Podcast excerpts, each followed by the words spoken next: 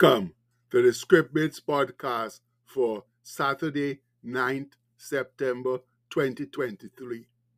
Our bit today comes from Genesis 39, verse 21a, which simply but very poignantly says, But the Lord was with Joseph. Oh, friends, unfortunately, there's no bright sun shining outside, just a mess of threatening dark clouds. But the day is still young, and who knows what can happen? The mighty sun can still win the battle against those dreary clouds and shine forth valiantly. And that's the attitude we believers ought to have one of constant hope and positivity. I guess some of you are wondering what I'm doing up so early on a lazy day Saturday morning. Well, the truth is, by my standards, I went to bed early, and thus, after a certain amount of time in bed, the various parts of my anatomy took umbrage that we were still lying there, and they began to act up negatively. And if it wasn't for my absolute refusal to get up at such an early hour, despite the pain, we would have been up even earlier. Brother, what a life when you can't lie in your warm, comfortable bed for more than four hours at a time without having your aches and pains act up and drive you out of that wonderful cocoon. But as we say, them's the breaks. We just have to grin and bear it. Anyway, enough of my griping. Let's say our lazy day Saturday prayer with all sincerity and truth. As one voice, Lord, I want to be with you now. Please slow my thoughts and quiet my soul. Let my muscles relax, my breath deepen. You are here with me. Your peace and love are present. I marvel to think you can't be contained, that your love both surrounds and fills me. Thank you for this tenderness, Lord. I praise you for your unceasing nearness. And please increase my awareness of you today that I may know you all the more. Amen. And as always, friends, that simple, heartfelt prayer touches my soul and calms me, makes me feel like I'm truly in God's presence. Now, let's get to that wonderful God engineered saga of Brother Joseph. Yesterday, we left him wrongfully cast into prison for sexual assault on his master Potiphar's wife. But, friends, when the Lord God of Abraham, Isaac, and Jacob writes your story, then you can be sure it's unlike any other. So, let's hear how the Bible reveals the story after Brother Joseph was cast into prison.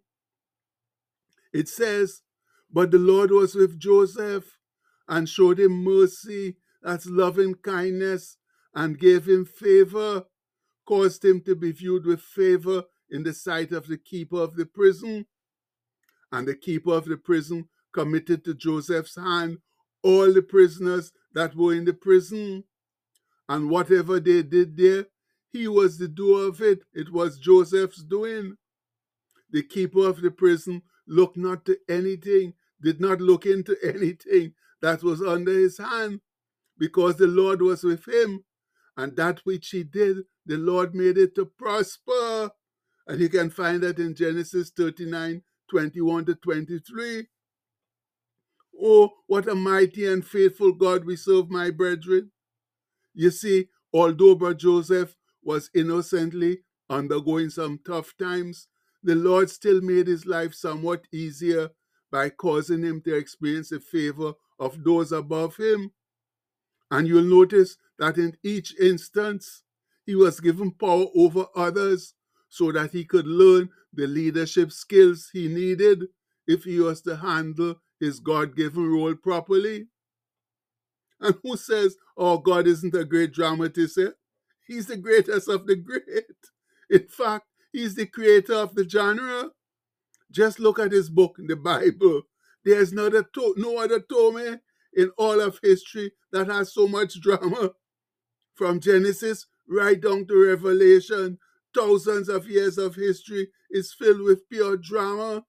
Drama like no man can pen. And if you think you'd seen drama in Brother Joseph's story before, believe me, the best is yet to come. The Lord writes it that Pharaoh's butler or cupbearer and baker offend him, and he places them in the same prison with Brother Joseph. And the captain of the guard charged Joseph with them, and he served them, and they continued a season in ward or were in custody for a while. And that's Genesis 40, verse 4. Now the plot thickens, and the scholars explain that when the captain charged Joseph with them, he gave Joseph control over administrative affairs in the prison, not merely over high ranking prisoners. And there's a reference there to that in chapter 41, verse 12. So we know that Brother Joseph was literally, literally running the prison, while the captain of the guard merely enjoyed the title and perks that came with the position. But then, as the Lord would have it, both the butler and baker dream a dream the same night about Pharaoh. And when Brother Joseph came in the next morning, they were totally sad and downcast. And he asked them, Wherefore look ye so sadly today? And they said unto him, We have dreamed a dream, and there is no interpreter of it. And Joseph said unto them, Do not interpretations belong to God? Tell me them, I pray you. And that's Genesis 40, verse 7 to 8. Now, the scholars make a significant point here when, in response to the dreams of the perplexed baker and butler, they say that Joseph's immediate response was do not interpretations belong to God? And they point out that God was always the immediate response of his mind and give these references to prove it. Genesis 39 9, 41 16, 51 to 52, and 45 8. And if you look them up, you'll see that yes, God was always uppermost in Brother Joseph's mind, just like it ought to be uppermost in ours. Now, let's take a gander at the dreams of the butler and the baker. The butler dreamed that there was a vine before him, and in the vine there were three branches, and it was as though it budded, and her blossoms shot forth, and the clusters thereof brought, brought forth ripe grapes, and Pharaoh's cup was in my hand, and I took the grapes and pressed them into Pharaoh's cup, and I gave the cup into Pharaoh's hand. And Joseph said unto him, this is the interpretation of it.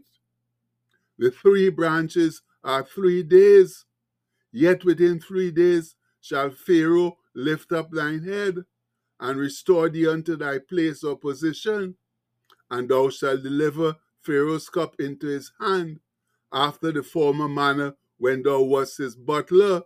And that's Genesis 40, verses 10 to 13.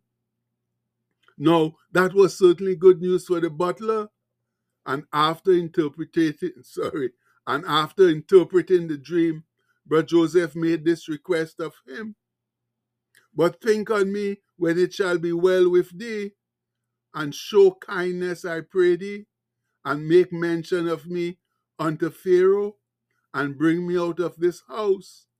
For indeed I was stolen out of the land of the Hebrews, and here also have I done nothing that they should put me into a dungeon. And that's Genesis 40, 14 to 15.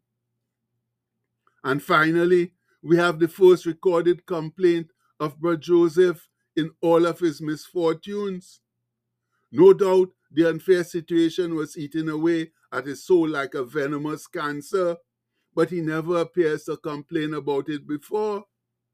How many of us would have borne such unfair misfortune so dog, doggedly? Not many.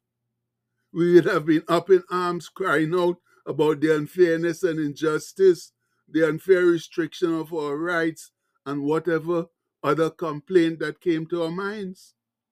But my fellow saints, sometimes when we are doing God's will and the going gets tough, He expects us to hang in there with a good attitude, trusting in His faithfulness, in His promises that He will never leave nor forsake us, and always make a way for us where there seems to be no way. And that's what it means to walk faithfully with God. Much love. And the postscript for today says, Our faith walk will always have bumps and potholes along the way, but we must be trusting enough to know that God will see us through those rough periods. Yes, friends, that's what strong faith and good discipleship is all about. Trusting in the God of our forefathers who has made promises that he will never leave nor forsake us and see us through each problem that we have. And if we don't believe that, then we're not really faithful. So please, let's start believing and start and stop complaining as much as we do about things that we can't control anyway and start living together in unity, all for Christ. And we pray that in His mighty name. Amen. Please have a blessed day, my people. Much love.